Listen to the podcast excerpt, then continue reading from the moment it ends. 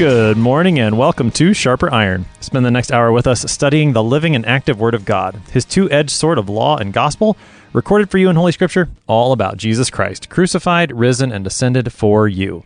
Thanks for tuning in this morning here on Worldwide KFUO. Christ for you, anytime, anywhere. I'm your host, Pastor Timothy Apple of Grace Lutheran Church in Smithville, Texas. Sharper Iron is underwritten by the Lutheran Church Extension Fund, where your investments help support the work of the Lutheran Church Missouri Synod. Visit lcef.org for more information.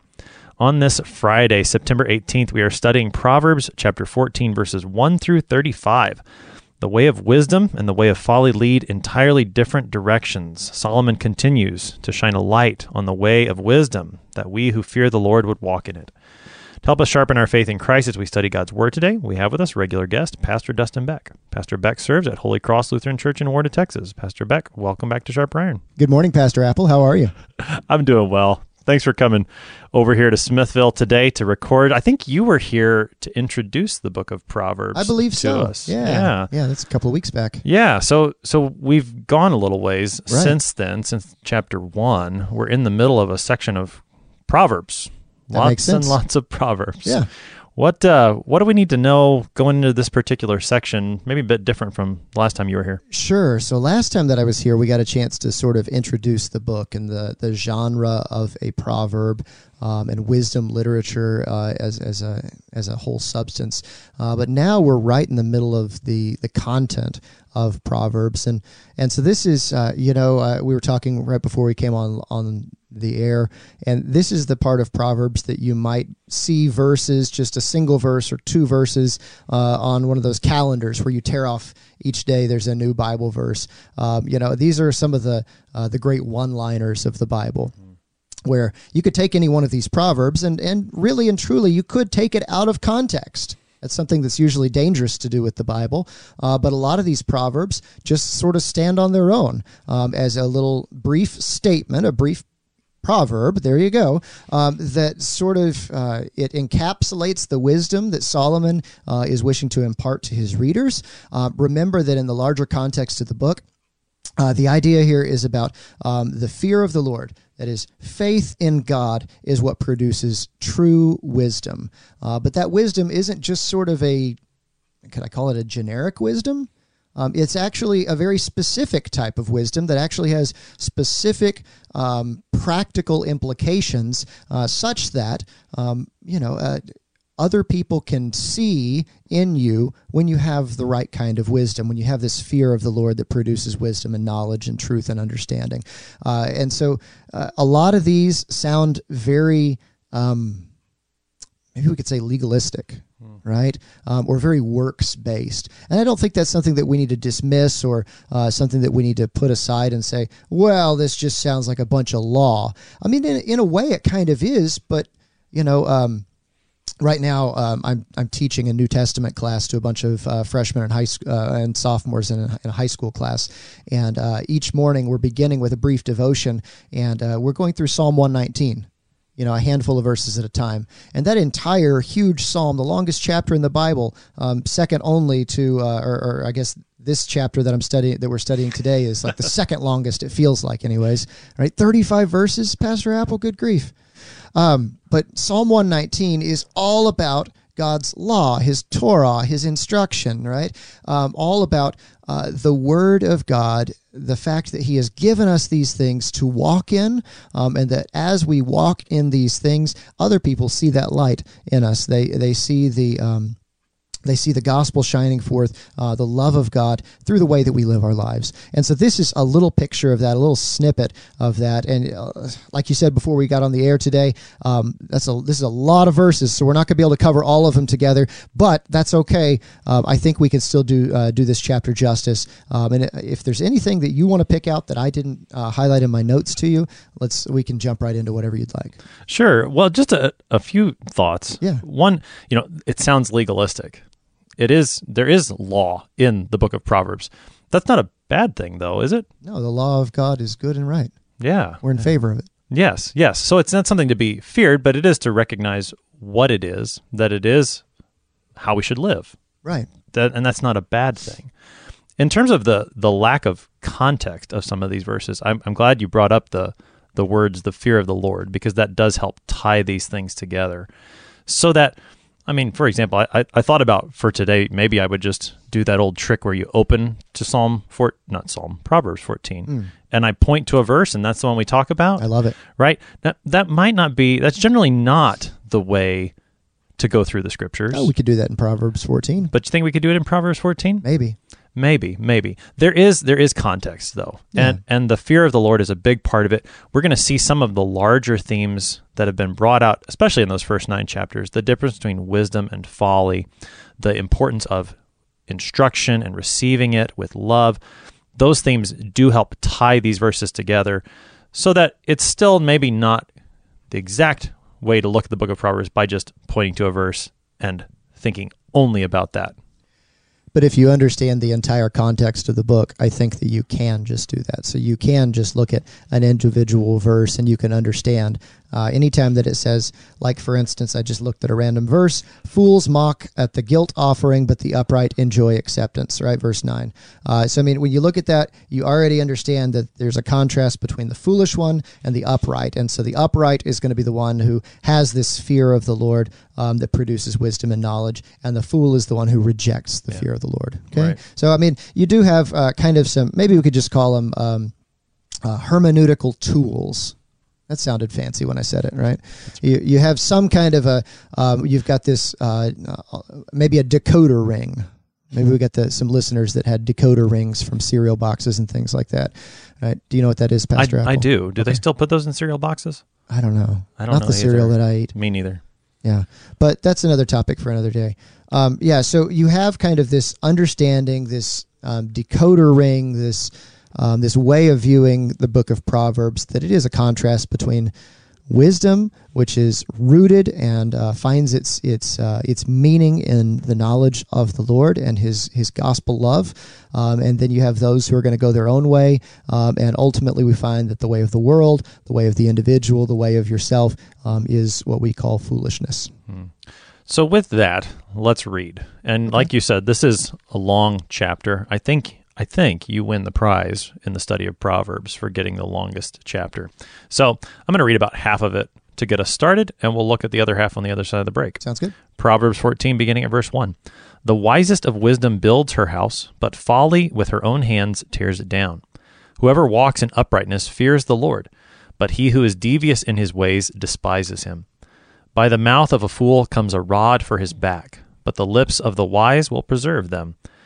Where there are no oxen, the manger is clean, but abundant crops come by the strength of the ox.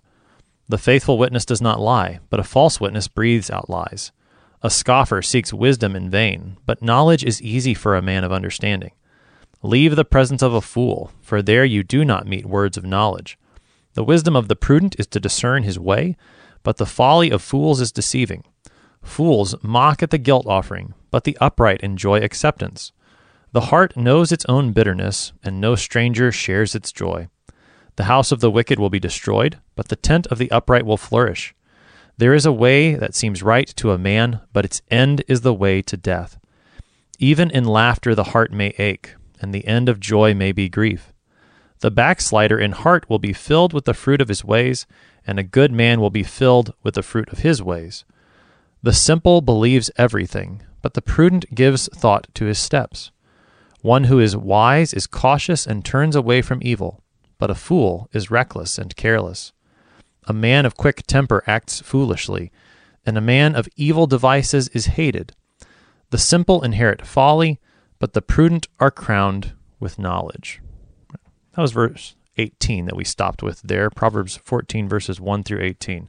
So we won't just point at a particular verse, but we'll just start with the first one there and Yeah, see how the conversation leads us. sure enough. The wisest of wisdom builds her house, but folly with her own hands tears it down.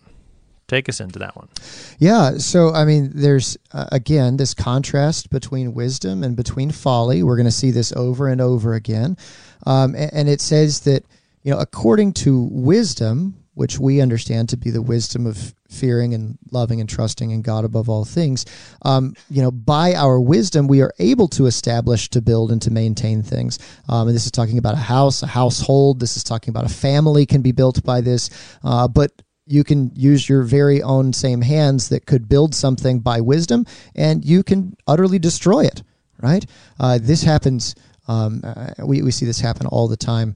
Uh, when people try to take matters into their own hands, when people uh, think that they're better off apart from God, when people think that they can um, they can do it their own way and they can they can get by just fine. Uh, you know, people uh, unfortunately we see them fall away from the church uh, many times, and it's it's one of those things that um, I don't know if Dr. Phil ever actually asks, "How's that working out for you?" Um, I don't watch Dr. Phil. Who? I don't know. Exactly. Um, but it's one of those things where it, it, winds up many times you can look at you know a, a, family's situation. You can see that they've they've fallen away from uh, from the faith. They've fallen away from the community of the church and they just don't have anybody to fall back on. They don't have any any kind of a support system built in and so their foundation begins to crumble. Uh, and we again we were talking about this before we came on the air. I feel like we talked for two or three hours before we came on the air today, right? Um, we were talking about uh, just the fact that you know somebody who's separated and isolated from the church they have no frame of reference for forgiveness mm. and my goodness you try to try to establish try to build up a house or a household uh, without any forgiveness um, and it's uh, it, it, might be the strongest uh, house that imaginable but it's going to be brittle it is going to you know crumble the first time that, that a wave hits it, the first time that um, that you know a, a pandemic hits, uh, or the first time that, that something out of the ordinary, unexpected happens. And we both know that life happens, right? And so if you've built up your house with foolishness, with folly, if you've built it up according to your own wisdom, um, that really is no wisdom. Right, and so there's there's a there's a consequence, there's a penalty uh, to be paid. Um, and that's I, I, think that's what verse one is really getting at the heart of uh, is that godly wisdom will establish a house and a family, right? Uh, but with the very same hands that godly wisdom can build those things up, um, human foolishness uh, can tear it down just as easily. Psalm 127 comes to mind, mm-hmm. which begins, Unless the Lord builds the house, those who build it labor in vain. Right. Unless the Lord watches over the city, the watchman stays awake in vain, which I think that, that helps with the context again of Proverbs. What is this wisdom? What does it mean to be the wisest of wisdom here, wisest of women here in verse 1? A wise family. What does that look like? It's more than good budgeting. I mean, yeah. not that not that that's unimportant, or or you know, it's it's more than the the managing of the chores within the household or something like that. It it is the wisdom that comes from the Lord alone, and the wisdom that you're pointing us to, and I think rightly so, is the wisdom of forgiveness. Well, thank you. Well, when I when I talk to particularly, I emphasize this when I'm doing premarital counseling, yeah. the importance of forgiveness in sustaining the relationship between the husband and the wife. And you know, Go just ahead. to piggyback off of that, I, I, do the exact same thing, and you know that's the importance of being in church, is because there's nowhere else that talks about forgiveness.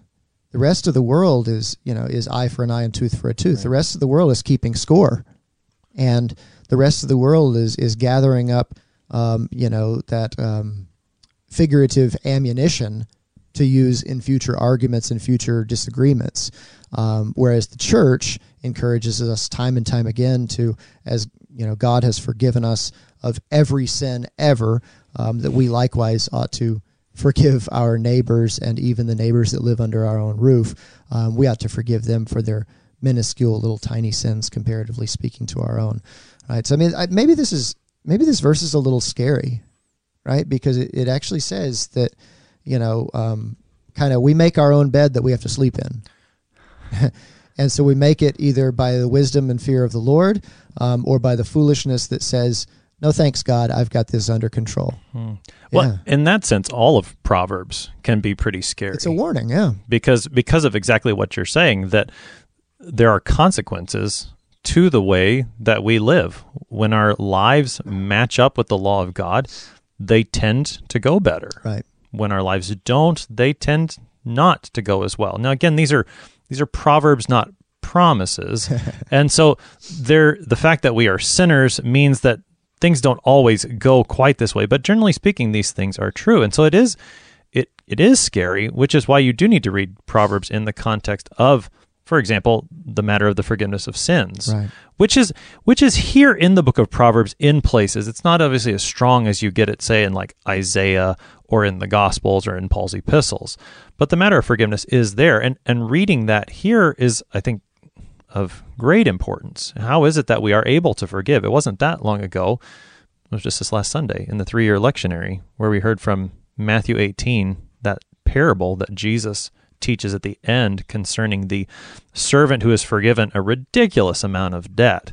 The the technical term that, that we heard together in a, a sermon was zillions of dollars is how much he owes. I thought he said bajillions. It could have been that. That's another technical term. I'm not sure the, the conversion rate between zillions and bajillions, but it's a lot. Right. That's how many sins he has forgiven. It is only from that sort of forgiveness that we've received from our Heavenly Father that we then can turn to our neighbor, even those neighbors under our same roof, and forgive them. That's the only place where that kind of wisdom is going to come from. Right. Absolutely. So let's jump to verse 2. Okay. Sounds good. Whoever At this rate, we're going to be. Uh, we'll, we'll, we'll get be to about. next week. Yeah, sounds good. Good. I've, you know, that'll work for me. I got nowhere to be. Whoever walks in uprightness fears the Lord, but he who is devious in his ways despises him. Yeah. So uh, this is um, sort of a summary of the you know the book of of Proverbs here. This is and it's good to return back to the main theme over and over and over and over and over again because it reminds us uh, what the main thesis statement is. Uh, the major point of the book of Proverbs is that the fear of the Lord um, is that's what the upright do. Uh, that's what how the upright live, right? Um, I'm sure that every single one of your guests has had opportunity uh, to talk about what fear of the Lord is, but for the sake of anybody who's listening today who hasn't been tuning in regularly, uh, just we can we can go out and say that when we talk about the fear of the Lord, um, I, I remember when I was in high school, uh, Tim, uh, Pastor Apple, when we were in high school, uh, I felt like there was a real effort to kind of downplay the fear of the Lord, right? Um, and so there was, and maybe it was going on before that, but I probably wasn't paying attention. I know you were, uh, but there was a real effort to say uh, when it says fear of the Lord, it really means respect for the Lord, right? Um, it's it's really all about. Um, you know, kind of having a holy fear kind of a deal, which is not, it's, you should never be afraid of God, right? But I think when we introduced the book a few weeks ago, we talked about, you know, the fear of the Lord is the beginning of wisdom. The fact that, hey, you know, in a in a very real way, in a very raw way, we should be just a tiny bit afraid of God because He's Almighty and He is holy. And you know what? We are not Almighty and holy. and, and so, if God is holy and He has expectations of His creation because He is the Creator and He is holy and perfect and blameless and innocent and pure, um, and He is Almighty, um, then what's to what's to stop Him from you know um, you know just ceasing to think us in in existence, right? Um, and and it's His great mercy and His great love for us. Uh, but I think that it is healthy, it is safe for us uh, to have a, a healthy fear of God uh, at His glory, at His majesty, at His power. Remember, when people run into God, um, you know, in the Bible, uh, what reaction do they generally have? They think they're about to die. Yeah, they, they think that they are about to die. Isaiah in chapter 6 Woe is me, I am undone, I am uncreated, for I am a man of unclean lips from a people of unclean lips, right? Uh, John in the book of Revelation, Jesus shows up and he's bright and shining like the sun, and John falls down. Nekros is the Greek word.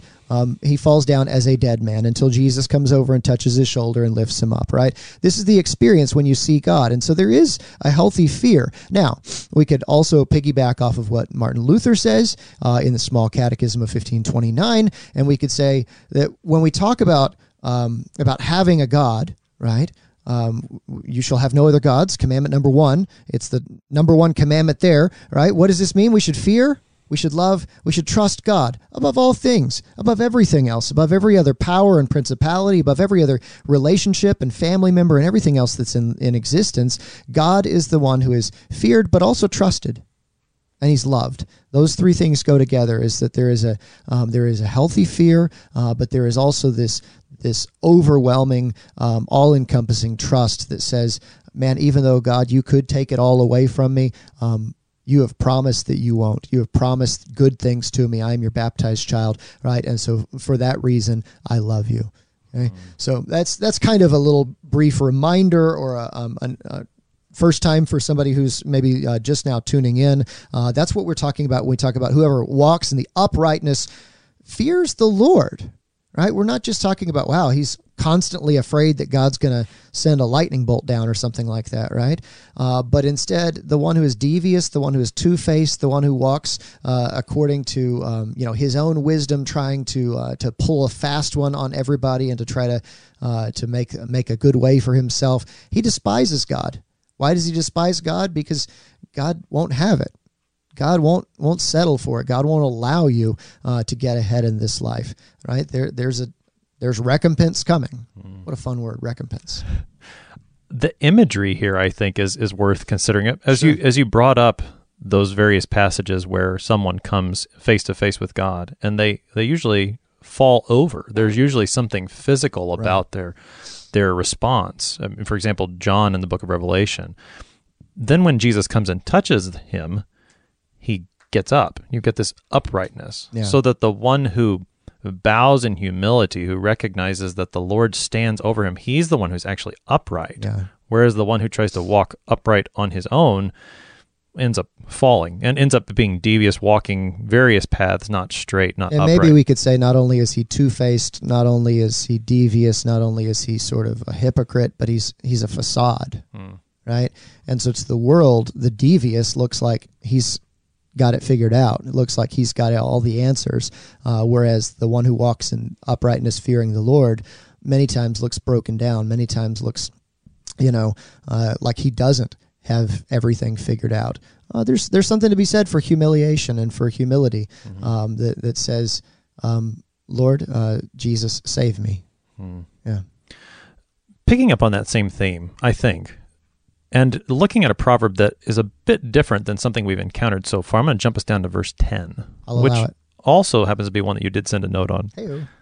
The heart knows its own bitterness, and no stranger shares its joy. This one's not talking about fools and those who are wise. It's not talking about wickedness and righteousness. It, it's more reflective on an individual person. Yeah.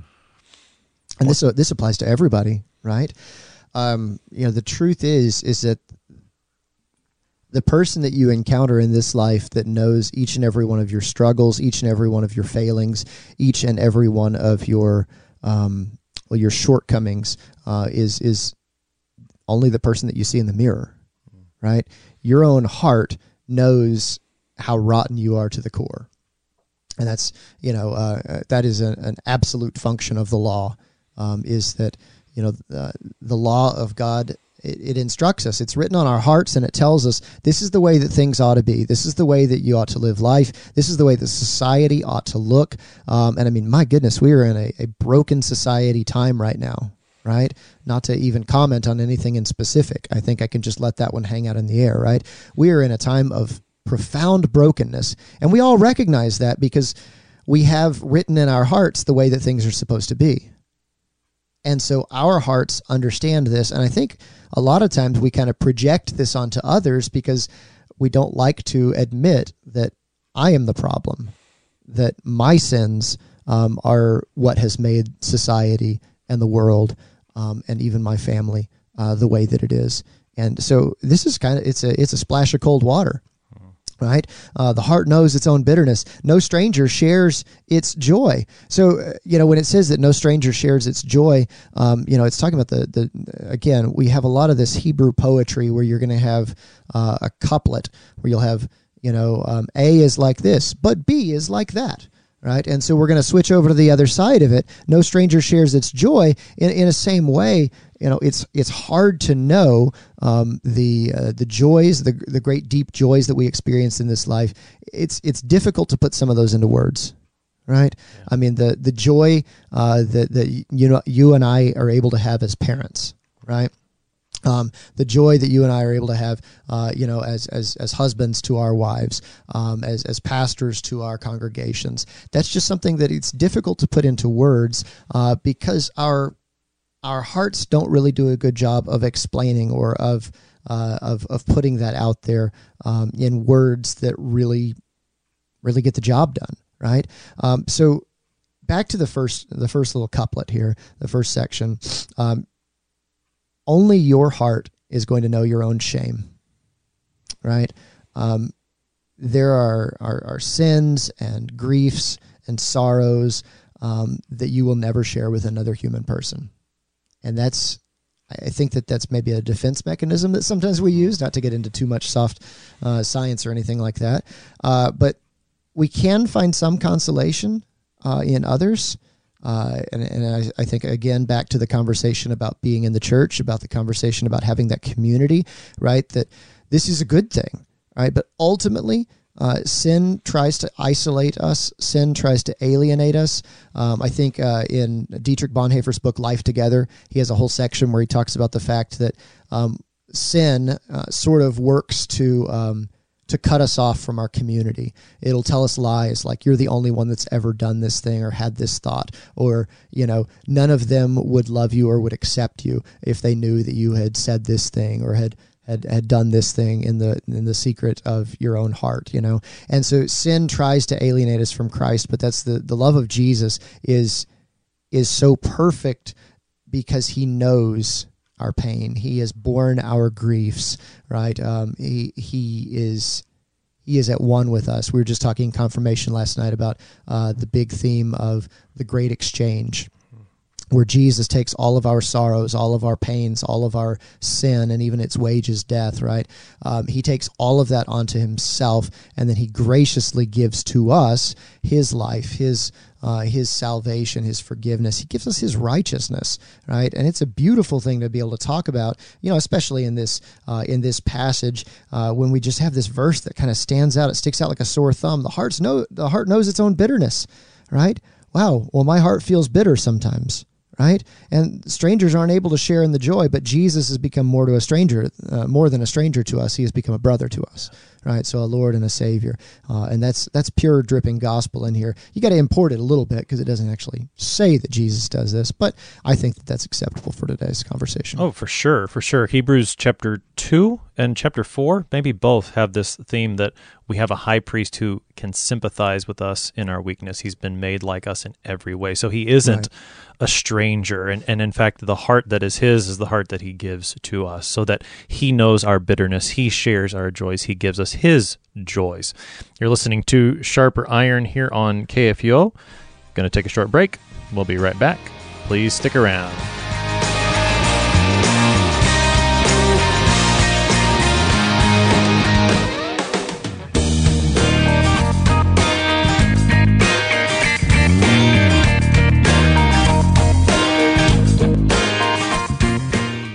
What do you think of when you hear the word college? Expensive? Liberal? Woke? Imagine a college that is affordable, a college that is unapologetically conservative and Lutheran, a college that won't take a dime of federal funding, a college that teaches the best of our Western heritage, a college where students grow in the Christian faith instead of leaving it behind. This is Luther Classical College, a college by Lutherans and for Lutherans. Visit our website, lutherclassical.org, subscribe, become a patron, and join the thousands who are making Luther Classical College a reality. Welcome back to Sharper Iron. It is Friday, September 18th. We're studying Proverbs chapter 14, verses 1 through 35. We've got Pastor Dustin Beck with us. He serves at Holy Cross Lutheran Church in Warda, Texas. If we miss a proverb today that you really wanted to know more about, give us a call at the listener comment line 314 996 1542. Leave us a message or send an email to kfuo at kfuo.org. Let us know what proverb you wanted to know more about. I'll be recording some short bonus podcast material that will come out for you to sharpen your faith in Christ here in the Proverbs. Back to the text, Pastor Beck. We left off in verse 18, so I'm going to read now the rest of the text, verses 19 through 35 here in chapter 14. The evil bow down before the good, the wicked at the gates of the righteous. The poor is disliked even by his neighbor, but the rich has many friends. Whoever despises his neighbor is a sinner but blessed is he who is generous to the poor. Do they not go astray who devise evil? Those who devise good meet steadfast love and faithfulness. In all toil there is profit, but mere talk tends only to poverty. The crown of the wise is their wealth, but the folly of fools brings folly. A truthful witness saves lives, but one who breathes out lies is deceitful. In the fear of the Lord, one has strong confidence, and his children will have a refuge. The fear of the Lord is a fountain of life, that one may turn away from the snares of death. In a multitude of people is the glory of a king, but without people a prince is ruined. Whoever is slow to anger has great understanding, but he who has a hasty temper exalts folly. A tranquil heart gives life to the flesh, but envy makes the bones rot. Whoever oppresses a poor man insults his maker, but he who is generous to the needy honors him. The wicked is overthrown through his evil doing, but the righteous finds refuge in his death. Wisdom rests in the heart of a man of understanding, but it makes itself known even in the midst of fools. Righteousness exalts a nation, but sin is a reproach to any people. A servant who deals wisely has the king's favor, but his wrath falls on one who acts shamefully. That is the rest of the text for the morning, Proverbs 19, sorry, 14, verses 19 through 35. So let's pick up right there at verse 19, Pastor Beck. The evil bow down before the good, the wicked at the gates of the righteous. Who are the evil and the wicked? Who are the good and the righteous? What's this verse saying? Just double checking. We've still got two hours left in the show. That's close. Okay, close. Okay, good. So, um, one of the one of the things that I, when I was reading through this text, uh, this whole chapter, and preparing for it, is um, most of the proverbs that you read um, are very uh, easy to be taken at face value, right? Uh, you read it. Um, and you say, okay, I think I know what this means. Um, but a few of them, uh, you almost have to ask the additional question not is this true, but how is this true? Right? How can we understand this? Um, because we know that God's word is true. That's one of our uh, one of our presuppositions that we walk to the text with. Right? Uh, but so, how is it true that the evil bow down before the good and the wicked at the gates of the righteous? Uh, because that's not our experience all the time right? That doesn't seem like a universal truth. That doesn't seem um, proverbial, uh, as it were. Um, and so maybe the helpful thing to think here is um, not necessarily how is this true, but when is this true, right? So this is a, a true statement in terms of uh, in the long run, over the course of maybe time or maybe at the end of time, right? We know for sure at the end of time, uh, we've we've got a very clear, well, a somewhat mostly very clear picture of the end um, and how everything is going to work out for all of those who have this this uh, wisdom of the fear and love of of God. Uh, and so when we think in terms of uh, in the long run or uh, at the end t- times, uh, or as theologians like to say, when we think eschatologically, ooh, 50 cent word um, uh, so our experience in this life is usually uh, not that evil bow down before the good uh, and the wicked sit at the gates of the righteous, but one day that will be abundantly true. One day that'll be absolutely the truth. Um, is that um, you know first of all. Every knee is going to bow to Jesus, and every tongue is going to confess that Jesus is Lord. You know, He is the good, He is the righteous. Um, and we who are found to be righteous in him uh, will be beside him. We will be right there bowing our knees in joyful adoration, right? And those uh, who are on the outside of the gates, those who are um, who are, you know, uh, uh foolish, proverbially speaking, uh, they will be bowing their knees uh, to Jesus um, in well, in, uh, in, in remorse and in great uh, great pain, and they will be confessing that Jesus Christ is Lord, uh, not in joy and jubilation, but instead uh, that will be their own um, uh, their own condemnation, their own uh, you know speaking out that well he you know he really was the Son of God, right? And we had no idea. We we rejected we rejected the Lord. We rejected His wisdom, um, and so now we are here. We are at the gates of the righteous, bowing down uh, as the good and righteous one stands uh, stands inside the city. Hmm. I I'm with you that this is definitely true eschatologically. That might even be worth a, a whole word. dollar, maybe more than fifty cents. Thank I'm not you. sure. Yeah, it's a big word. But I, I wonder. There's at least a few times in the scriptures where I think it's true temporally too. One one sure. that comes to mind is the account of Joseph in the book of Joseph Genesis, and his brothers, sure. Where where you have, I mean, Joseph even has the dream ahead of time, right? And that is fulfilled there in Egypt. Perhaps in the life of King David, we could we could say right. similarly, where we see the evil bowing down before the good. So it's it's not like It's not like it never happens temporally. Right. It's but I would I would still say it's the exception, not the rule. Right. We don't. I don't think that our listeners uh, and anybody that reads the Book of Proverbs should expect in their life to have wicked people bowing down before them.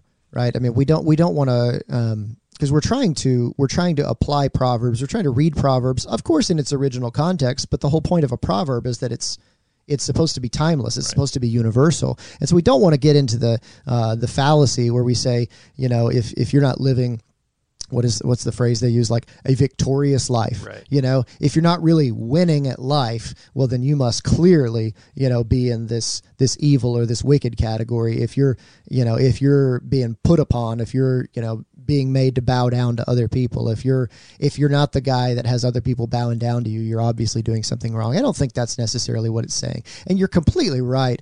Uh, we do see there are instances, there are times uh, when you know when the good guys win. There are times uh, when when we see, but I would I would submit.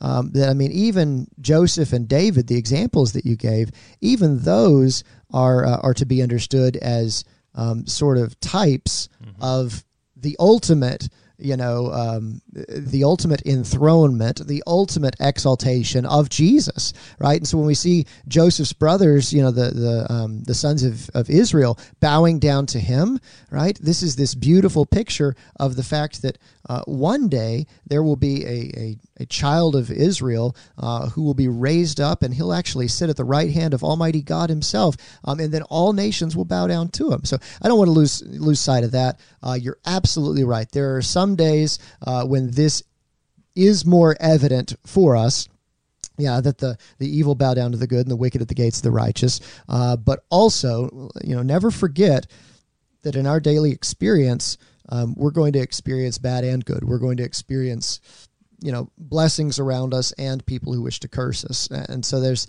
um, just have a little hope, have a little, you know, have a little faith that in the long run, this is this is true. It'll prove to be true.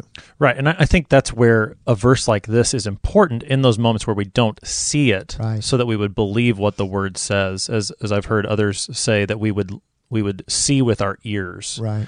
And and so when I don't see in this life the evil bowing down before the good, that that would not then tempt me toward the evil or toward wickedness to think that I could somehow get that sort of bowing down right now, rather hold on to the truth that I know is going to be fulfilled at the coming of Christ and in the resurrection. I mean, I, I think you're exactly right that the resurrection here is the backbone of this verse, and I, I think of many verses in the book of Proverbs, that where is it most true or completely true? It is there in the resurrection. And certainly this would be an example of that. Right.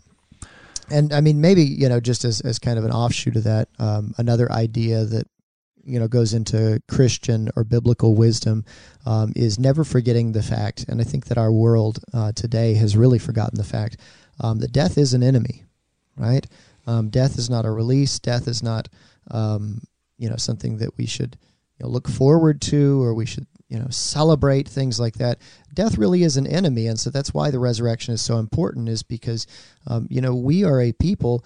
Uh, we don't fear death, right? We fear the Lord, who even has power over death right and so uh, you know there's a day coming when each and every christian will will hear the the voice of our shepherd calling us from the grave and saying hey we're done with death now it's its time has passed right and then even death will bow the knee. Even death will be subjugated under Christ and under uh, all who are in Christ. So maybe that's a, a, helpful thing for us to remember and to never forget um, is that true wisdom, the wisdom that uh, that knows and fears the Lord, true wisdom is a wisdom that is looking beyond death. It's a wisdom that understands that Christ is risen and His resurrection is um, that is the hinge on which everything else that we ever read from Scripture or anything else that we ever do in our life or in the world to come, um, everything hinges on the fact that Christ isn't dead anymore.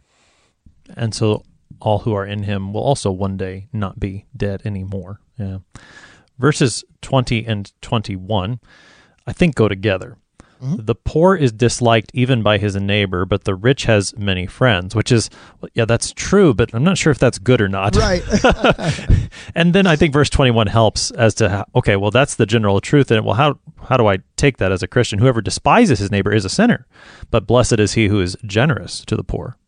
Yeah, so uh, yeah, it is very dangerous to take these two verses by themselves because if you just pull 20 out of any kind of context, you just say, "Oh, well, I mean, it's it's okay to not like poor people, right? And if I want to make friends, I got to make money, right? Which is not the point. It is the absolute opposite point. So this is a, a double couplet. This is two verses that are to be taken together. And we get the idea. Um, the poor is disliked by his neighbor, but he shouldn't be. He should be loved by his neighbor right? And the rich has many friends, uh, but you know, um, are are they really friends, or are they just there because hey, he's you know he's he's rich, he's got a lot of, of things that he can share, and so the further clarification there in verse twenty one: whoever despises his neighbor is a sinner. So um, if you don't like uh, your neighbor on account of his poverty, on our, or on account of yeah, his wealth, right? Uh, if you don't like your neighbor, uh, you're doing it wrong right? Rather, blessed uh, is the one who is generous to the poor. So, blessed is the one who, um, who out of his own wealth, out of his own livelihood, um, is a blessing to others. I mean, this is these two verses in tandem uh, are a great reminder to Christians of uh, why we are generous and why we are loving. Right, the two go tandem. They two go hand in hand. You can't have uh, one without the other. At least you shouldn't. And James, in his epistle, Uh, brings up the matter of distinctions between right. the rich and the poor in the church. So, I mean, verse 20 there, if you've, if you've read the book of James, which we did here on Sharper Iron, right. you should recognize that this is not the attitude of, of Christians toward rich and poor, that we would not show favoritism toward the rich, but instead be generous to the poor. And, and I, so I, I think, yeah, that's one of those examples where you've got to be careful about pointing to verse 20 and, and ripping it out of its context. Let's jump down to verse 26 and 27. We get the fear of the Lord coming back. And and maybe this is this is these are easier verses for us to talk about as Lutheran pastors maybe. But but I think they're important ones so that we don't lose sight of that. So verse 26 and 27, in the fear of the Lord one has strong confidence and his children will have a refuge. The fear of the Lord is a fountain of life, that one may turn away from the snares of death. We get again, it's it's wonderful how Proverbs just weaves these things together, both the things temporal and the things eternal. They they go hand in hand in the divine wisdom that our Lord has for us.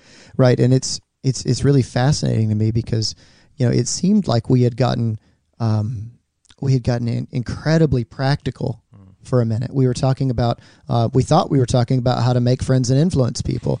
We thought we were talking about, you know, um, uh, in toil there is profit, verse 23. So work hard because you will profit from it. But just talking tends only to poverty. So, you know, if you, if you work hard, you're going to do all right. If you just talk about working hard, you're not right? I mean, this is this is really practical advice. I mean, I, my goodness, I should teach my kids this kind of stuff right? Um, but then we get to verse 26 and 27, and it's like we're, we're changing gears without pushing in the clutch. Like all of a sudden, we're, we're going into a different gear, and it's just it's as sudden as anything, right? We were talking about witnesses saving lives and uh, and and and liars breathing out lies and being deceitful and everything. All of a sudden, in the fear of the Lord, one has strong confidence. Um, and I don't really have a good answer for why we have this abrupt change of subject, but all of a sudden, um, good King Solomon, in his wisdom, has decided to uh, to lay down some some true wisdom, some eternal wisdom, and so he lay he lays it down for us uh, that we can have strong confidence uh, who fear the Lord, right? Um, and then his children will have a refuge. Talks about the fact that um, you know uh, Pastor Apple, like myself, I know that uh, you know your chief mission in life is to raise up God fearing children. Um, I mentioned earlier, you know, we've just gotten confirmation started again, and um, you know, in confirmation class, um, you know, I've, I've been talking with uh, with my confirmants and saying, you know, listen. My goal right here as your pastor um, is to, to continue to plant seeds that have been planted all the way back from your baptism and from when your, your parents used to sing, Jesus loves me, this I know.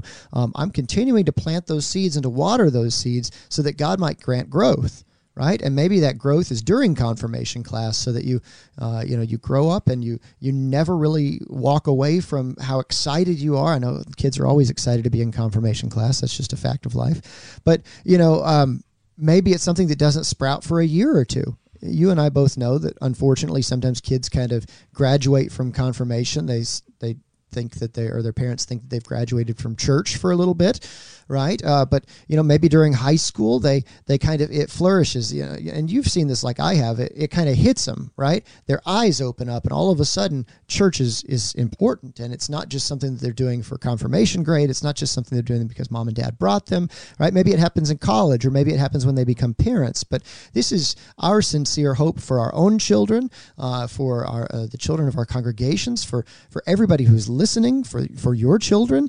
Our hope is that um, the faith that uh, has been handed down to us through the scriptures and through faithful preachers would also be handed down to our children because uh, that's the whole point of faith is that it would be handed down to the next generation. Uh, that the next generation will be taught to fear the Lord. The next generation will be taught um, the knowledge of the Lord.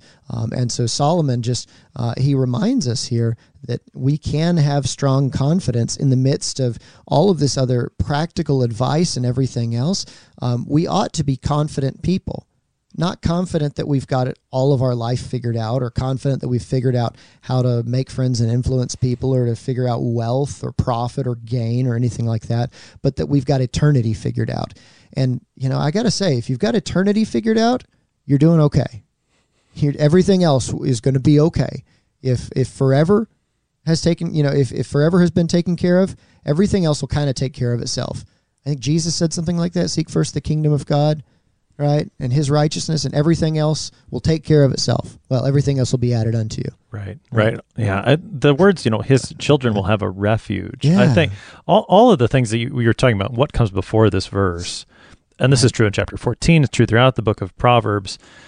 I mean, for example, 25, verse 25. Yeah. Truth. That is that is a refuge for our children. We we want our children to have a quote, I'm going to do this in air quotes, a better life than we had. We yeah. want our children to learn from our mistakes. So where we were less than truthful, we teach them to be truthful as a refuge to them. Where we spent too much time talking and not enough time working, we give that to them so that they have that as a refuge.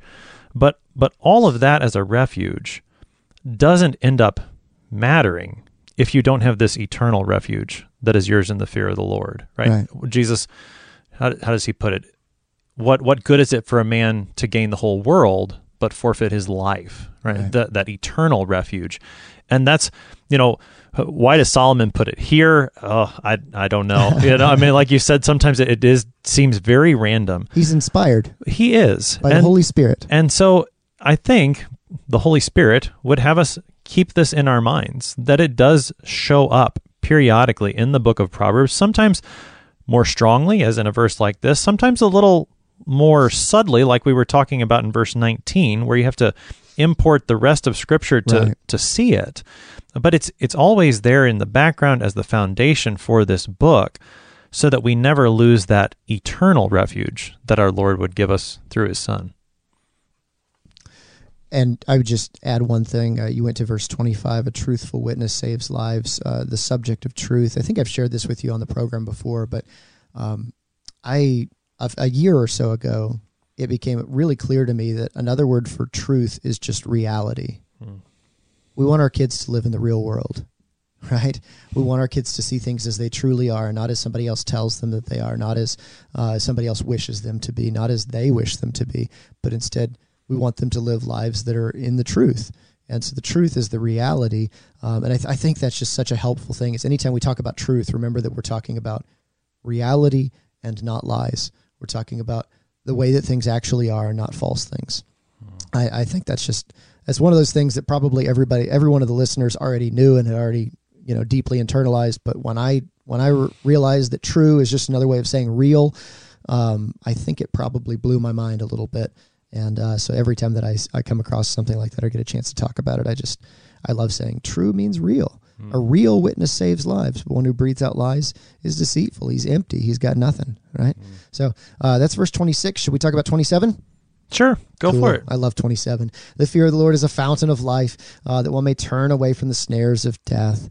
Yeah. Um, oh goodness gracious, this is this is so wonderful. This is um, you know Jesus talking with the woman at the well um, that he's going to uh, give to her um, a, a well of, of living water that will never dry up. This is Revelation talking about the river of life um, that will give uh, give water uh, to the uh, to the tree of life, and it will produce its its fruit in every every season. Right.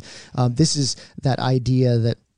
Uh, that when you fear God, um, you have life abundant, right? Uh, the fountain of life. This this you know, I get I don't know if this is the same like fountain of youth type thing that, you know, explorers were looking for, you know, a couple hundred years ago or what, but this idea of a fountain that gives life um, is the idea that, you know, um, in the ancient world, especially in the in the Near East, you had uh, you had this, you know, there were a lot of deserts out there. There were a lot of places that if you could get separated from water, you know, you were kind of um, up a creek without a paddle.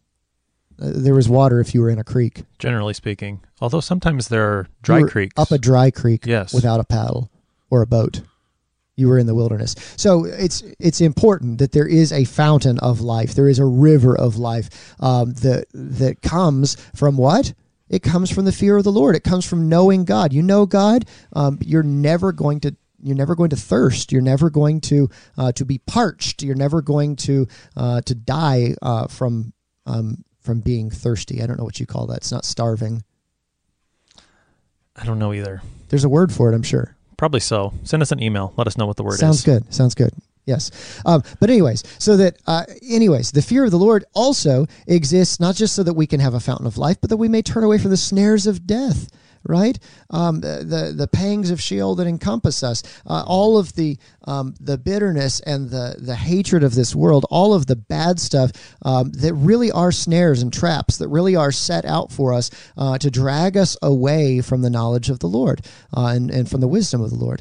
This is this is kind of we always say you know. Uh, the devil is kind of a one trick pony. He has this way of, uh, he's got a trick and a trap, and it's always the same one. And he says, Did God really say, right? Did God really say um, that he's going to give you eternal life uh, for fearing him, for trusting him, for loving him? Um, and he tries to set this snare out for us uh, uh, just along our lives along the path every single every single day and every single place that we step.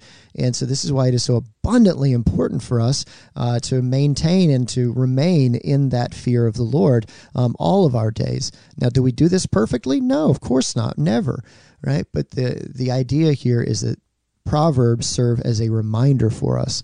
Uh, go back to fearing the Lord, right? Have, have you feared the Lord lately? Are, are you um, are, are you in a place right now where you fear God's command, His law, His word, uh, where you trust His gospel, or are you saying, you know what? I think I do a pretty good job of gospeling myself. I think I do a pretty good job of, of, of coming up with the way that I ought to live my life myself. That's deeply impactful. That's that's it's convicting right? Uh, but it's also comforting because God, is, He makes a much better God and Savior than I do.